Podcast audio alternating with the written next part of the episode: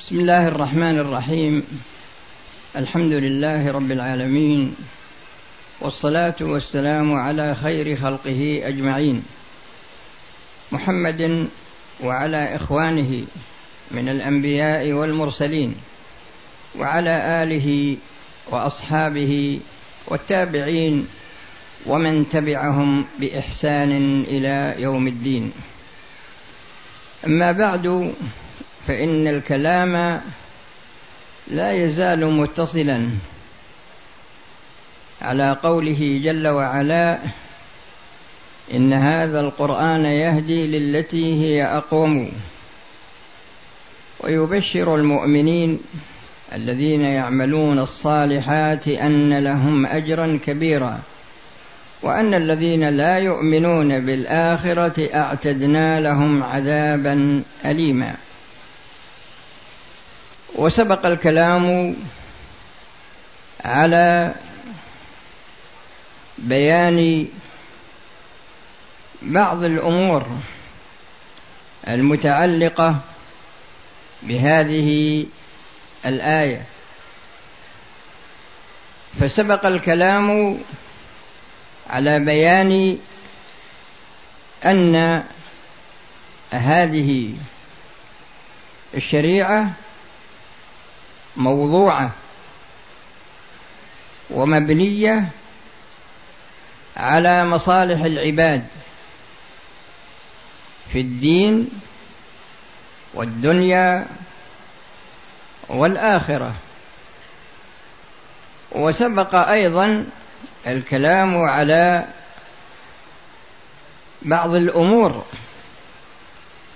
المعينة على فهم القرآن من أجل أن يأخذ الشخص ما يخصه من هداية القرآن. وسبق أيضا الكلام على أن هذه الشريعة شريعة عامة للإنس وللجن. منذ أن أنزل الله القرآن إلى أن تقوم الساعة فجميع المكلفين على وجه الأرض من الجن ومن الإنس كلهم داخلون في هذه الشريعة والقرآن هو الذي هدى لذلك وقد بينت لكم فيما سبق الأدلة من كتاب الله وكذلك من سنة رسول الله صلى الله عليه وسلم. وذكرت لكم أن الذين ينادون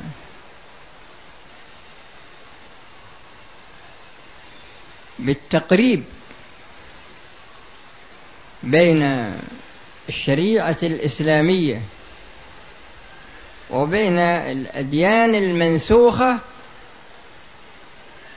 أن هذا هذه دعوة وهذا نداء غير صحيح. فالله جل وعلا يقول ومن يبتغي غير الإسلام دينا فلن يقبل منه. ومن يبتغي غير الإسلام دينا فلن يقبل منه. وفي هذه الليلة أتكلم لكم على أن هذه الشريعة يعني مشتملة على جميع ما يحتاج إليه الإنس والجن من أمور دينهم ومن أمور دنياهم ومن أمور آخرتهم.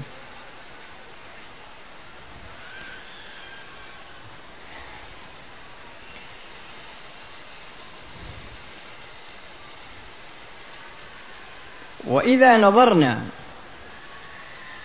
إلى القرآن وجدنا أنه هدى لذلك. يعني هدى إلى أن هذه الشريعة مشتملة على جميع ما يحتاج إليه الخلق من أمور دينهم ومن أمور دنياهم ومن أمور آخرتهم. فالله جل وعلا قال ما فرطنا في الكتاب من شيء. ومعنى ذلك أن الله جل وعلا اودع في هذا الكتاب جميع ما يحتاج إليه الناس من الأمور التي يفعلونها والأمور التي التي نهوا عن فعلها. وعن الحكم فيما إذا حصلت المخالفة منهم. كل بحسب مخالفته. فقد فقد تكون مخالفته منافية لأصل الدين. وقد تكون منافية لكمال أصله. وقد تكون منافية لكماله الواجب وقد تكون منافية لكماله المستحب. ففيه نفي الأصل ونفي كمال الأصل ونفي كمال الواجب ونفي كمال المستحب. وجميع المخالفات التي تقع من بني آدم على وجه الأرض لا تخرج عن هذه الأمور الأربعة. فنحن ننظر في المخالفة التي تقع من الشخص ونلحق هذه المخالفة بالصنف الذي يناسبها من الأصناف الأربعة. ويقول جل وعلا اليوم أكملت لكم دينكم وأتممت عليكم نعمتي ورضيت لكم الإسلام دينا. فهذه ثلاث صفات في هذه الآية. كمال الدين وتمام النعمة. وبعد ذلك رضا الله جل وعلا أن هذا الدين هو الدين الذي يلقى به العبد ربه. ورضيت لكم الإسلام دينا. فهو لا لا يمكن أن يوصف بالكمال وبتمام النعمة.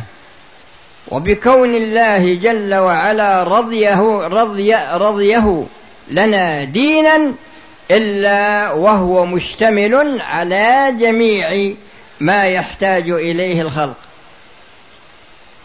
وبناء على ذلك إذا نظرنا إلى وضع كثير من الناس وجدنا أن كل دولة تنشئ ما تسميه بمجلس تشريعي. وهذا المجلس التشريعي هو الذي يضع لها التشريعات في جميع أمورها سواء كانت الأمور دستورية أو ما دون ذلك. والشخص الذي يستمع للإذاعات يمكن تسع وتسعين في المئة تسمع هذه الإذاعة يعني تسع وتسعين في المئة من الإذاعات في العالم لا تسمع فيها ذكرا لله ولا تسمع فيها ذكرا للقرآن ولا تسمع فيها ذكرا لرسول الله صلى الله عليه وسلم ولا تسمع فيها ذكرا لسنته ولا تسمع فيها دعوة إلى الإسلام. وإنما هي تدور حول مصالح البلد التي تذيع هذه الإذاعة. والله جل وعلا يقول ومن لم يحكم بما أنزل الله فأولئك هم الكافرون. ومن لم يحكم بما أنزل الله فأولئك هم الظالمون. ومن لم يحكم بما أنزل الله فأولئك هم الفاسقون. فلا وربك لا يؤمنون حتى يحكموك فيما شجر بينهم ثم لا يجدوا في أنفسهم حرجا مما قضيت ويسلموا تسليما. فجميع القوانين الموضوعة الآن على وجه الأرض هذه قوانين لا تستند. يعني هي لم توضع مستمدة من كتاب الله ومن سنة رسوله صلى الله عليه وسلم وإنما هي موضوعة على حسب جلب المصالح ودرء المفاسد عن تلك الدولة التي وضعت هذه القوانين بصرف النظر عن نظرية التحليل والتحريم. فهم قد يعتبرون شيئا مصلحة لهم لكنه مفسدة في واقع التشريع. وقد يعتبرون الشيء مفسدة عليهم ولكنه مصلحة في واقع التشريع. فالميزان عندهم هو ما تمدهم به عقولهم. فعقولهم هي التي تصنع هذه القوانين. وإذا وقعت لنا واقعة إذا وقعت لنا واقعة يعني حادثة فعندنا طرق بإمكاننا أن نسلك هذه الطرق من أجل أن نلتمس حكم هذه الحادثة. فالطريق الأول أن تكون هذه الحادثة قد دل عليها دليل خاص لكن من الذي ينظر في تطبيق هذه الحادثة على هذا النص. الذي ينظر في ذلك هم أهل العلم. فاسألوا أهل الذكر إن كنتم لا تعلمون. ولو تقول علينا بعض الأقاويل لأخذنا منه باليمين ثم لقطعنا منه الوتين فما منكم من أحد عنه حاجزين. ولا تقف ما ليس لك به علم. قل إنما حرم ربي الفواحش ما ظهر إلى أن قال وأن تقولوا على الله ما لا تعلمون. فلا يجوز أن ينظر شخص في تطبيق الحوادث إلا إذا كان مؤهلا تأهيلا شرعيا. هذا هو الطريق الأول. الطريق الأول أن تكون الحادثة التي وقعت ترجع إلى نص خاص بها. الطريق الثاني أن تكون هذه الحادثة ترجع إلى دليل عام. ونحن إذا نظرنا إلى أسلوب القرآن ونظرنا إلى أسلوب السنة وجدنا أن هناك قاعدة عامة بين في القرآن وفي السنة. وهذه القاعدة هذه القاعدة هي أن الله جل وعلا. وكذلك رسوله صلى الله عليه وسلم يحصل يعني يربط الحكم في الصفة. ما ما تربط في شخص. في قوله تعالى تبت يدا أبي لهب وتب ما أغنى عنه ماله وما كسب وامرأته حمالة الحطب. هذا فيه تشخيص. تشخيص للشخص الذي حصلت منه الجريمة وبيان جزائه عند الله جل وعلا. وهذا نادر في القرآن. وقد يكون يعني جاء والمقصود به شخص معين لكن يبينه التفسير كما في قوله تعالى في سورة المدثر ذرني ومن خلقت وحيدا وجعلت له مالا ممدودا وبنين شهودا ومهدت له تمهيدا ثم يطمع أن أزيد كلا إنه كان لآياتنا عنيدا سأرهقه صعودا. هذا هو الوليد. الوليد والد خالد ابن الوليد. فلكن عموم القرآن وعموم السنة هو ربط الأحكام بالصفات ومن لم يحكم بما أنزل الله فأولئك هم الكافرون. ومن لم يحكم بما أنزل الله فأولئك هم الفاسقون. إن المسلمين والمسلمات والمؤمنين والمؤمنات إلى آخره التائبون العابدون الحامدون الراكعون الساجدون. والسارق والسارقة فاقطعوا أيديهما الزانية والزاني فاجلدوا كل واحد منهما مئة جلدة. إلى غير ذلك فتجدون أن الله جل وعلا يربط بين الحكم وبين السبب ويكون السبب عاما يعني يدخل فيه يعني عموم الأشخاص وعموم الحوادث التي تحدث من الأشخاص. ولهذا يقول الرسول صلى الله عليه وسلم وأيم الله لو أن فاطمة بنت محمد سرقت لقطعت يدها.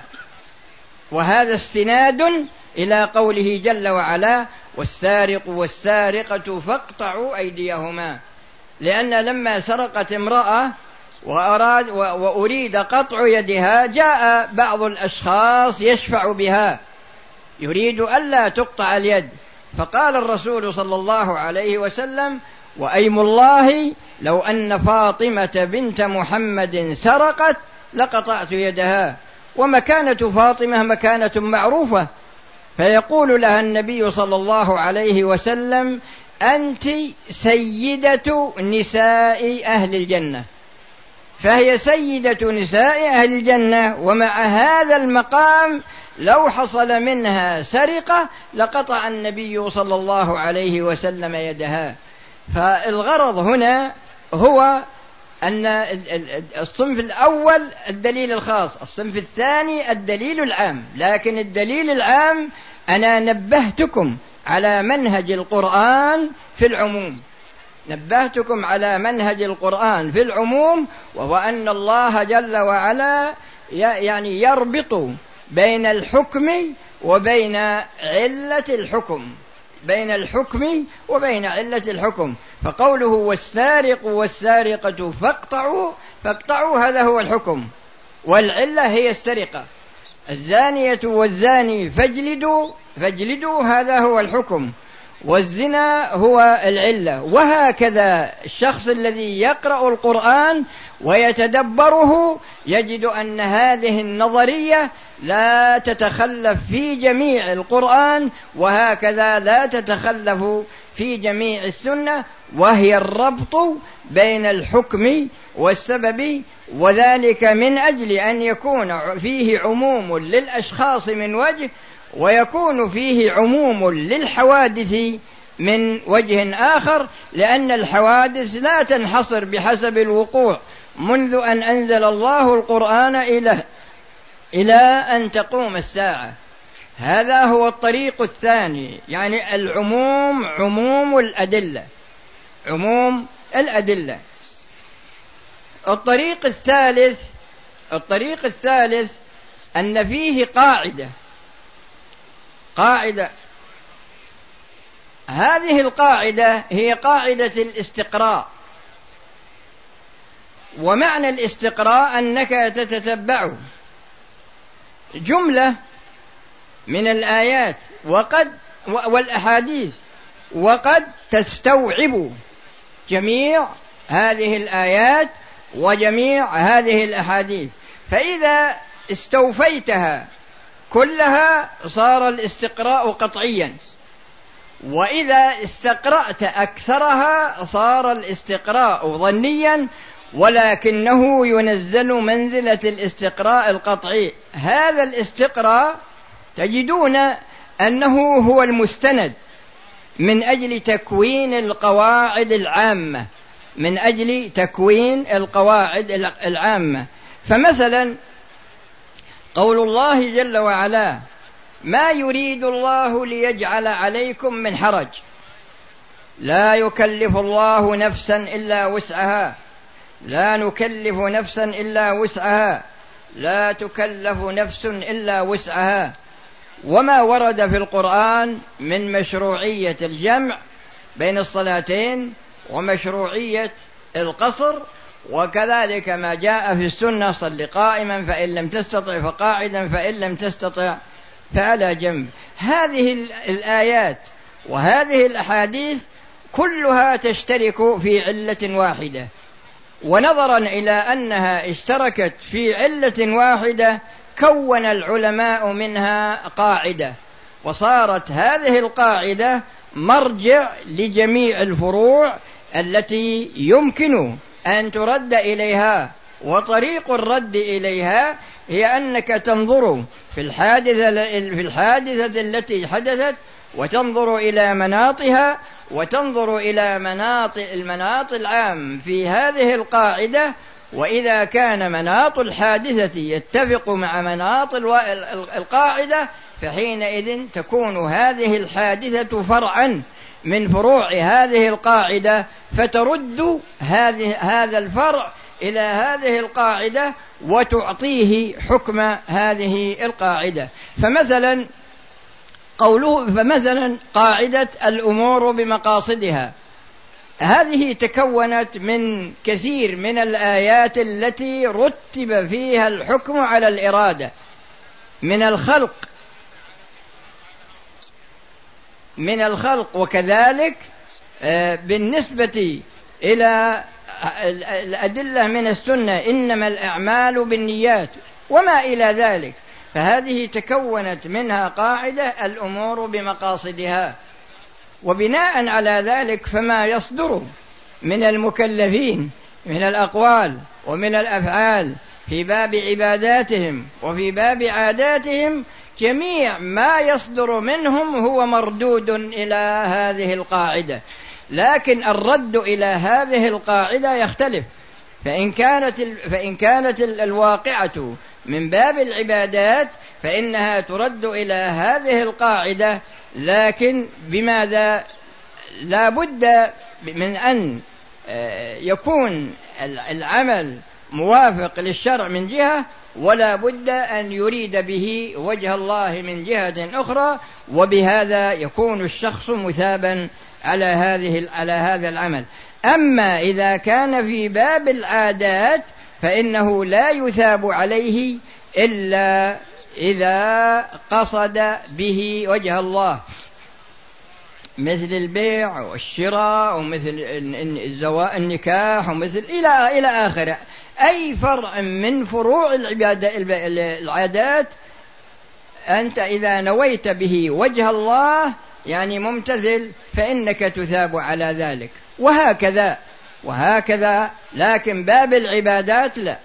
لا بد فيه من نية العمل نية الامتثال ولا بد أيضا أن يكون موافقا لشرع الله وهكذا في باب العادات الموافقة لشرع الله أمر مفروغ منه. فهذا هذه القاعدة الأخرى المشقة تجلب التيسير. المشقة تجلب التيسير هذه ترجع إليها جميع الشريعة. سواء كانت الشريعة سواء كان الذي يرجع إليها من باب العزائم أو كان الذي يرجع إليها من باب الرخص. فإن كان فإن رجع إليها من باب العزائم فهو المشقة تجلب التيسير من جهة التشريع. مثل تشريع الحج في العمر مرة والعمرة في العمر مرة وصيام رمضان في السنة مرة والصلوات الخمس. إذا إذا نظرت إليها ووجدت الوقت الذي تشغله من أربع وعشرين ساعة وجدته يسيرا. هذا من جهة أصل التشريع وهكذا جميع العزائم إذا نظرت إليها.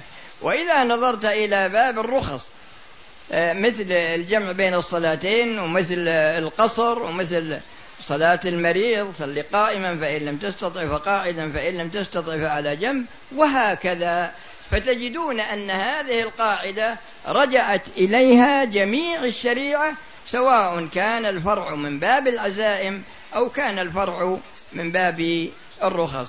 وبناء على ذلك فهذا هو المرجع الثالث أو الطريق الثالث الطريق الأول الدليل الخاص.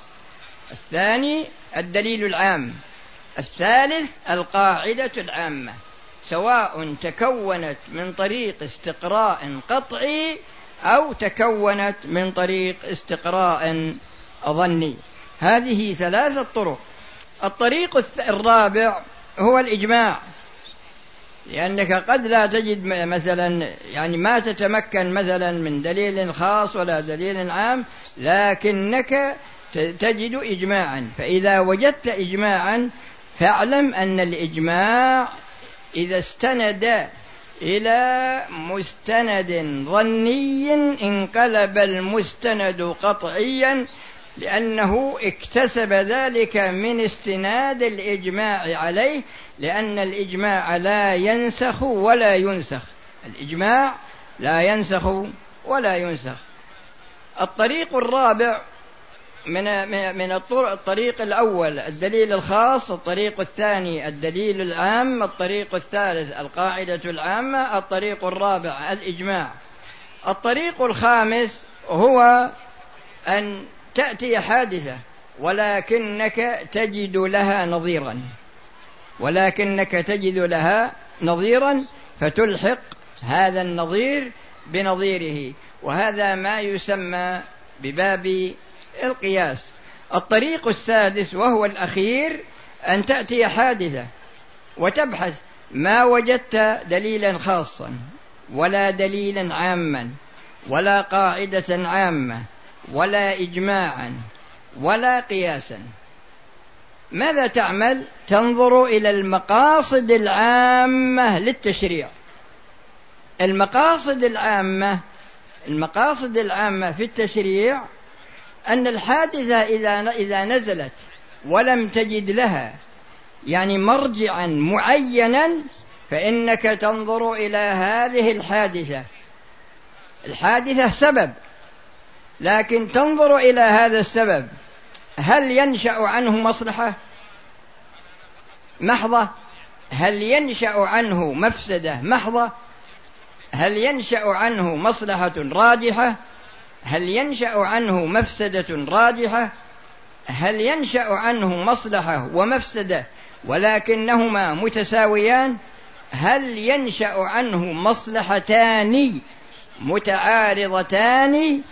إحداهما أرجح من الأخرى أو أنهما متساويتان أو أنه يترتب عليه مفسدتان متساويتان أو إحداهما أرجح من الأخرى فهذه صور تسع لا يمكن أن تخرج الحادثة التي حدثت ولم تجد لها دليلا خاصا ولا دليلا عاما ولا تقعيدا عاما ولم تجد لها إجماعا ولم تجد قياسا.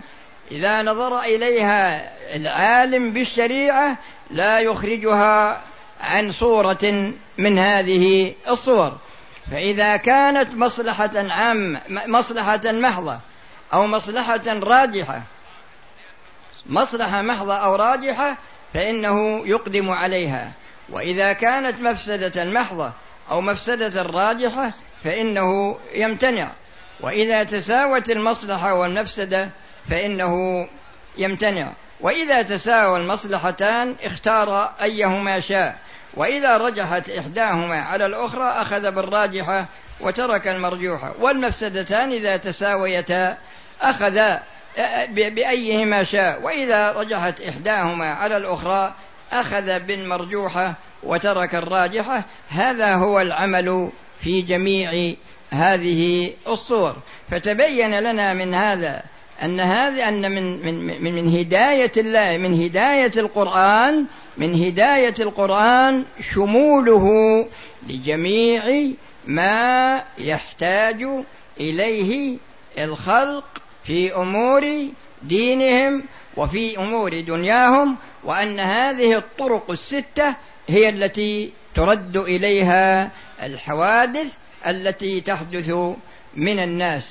أسأل الله سبحانه وتعالى بأسمائه الحسنى وبصفاته العلى وباسمه الطيب الطاهر الذي إذا دعي به أجاب وإذا سئل به أعطى أن يجعل اجتماعنا هذا اجتماعا مرحوما وتفرقنا تفرقا معصوما والا يجعل فينا ولا منا شقيا ولا محروما وأن يتوفانا مسلمين ويحشرنا مع الذين أنعم الله عليهم من النبيين والصديقين والشهداء والصالحين والحمد لله رب العالمين وصلى الله وسلم على نبينا محمد وعلى آله وأصحابه وفي الدرس القادم إن شاء الله في ليلة الأحد. ما هو بليلة الاثنين؟ في ليلة الأحد أتكلم لكم على وجه آخر من وجوه هداية القرآن. وبالله التوفيق. والسلام عليكم ورحمة الله وبركاته. والآن نأتي إلى ما تيسر من من أسئلة.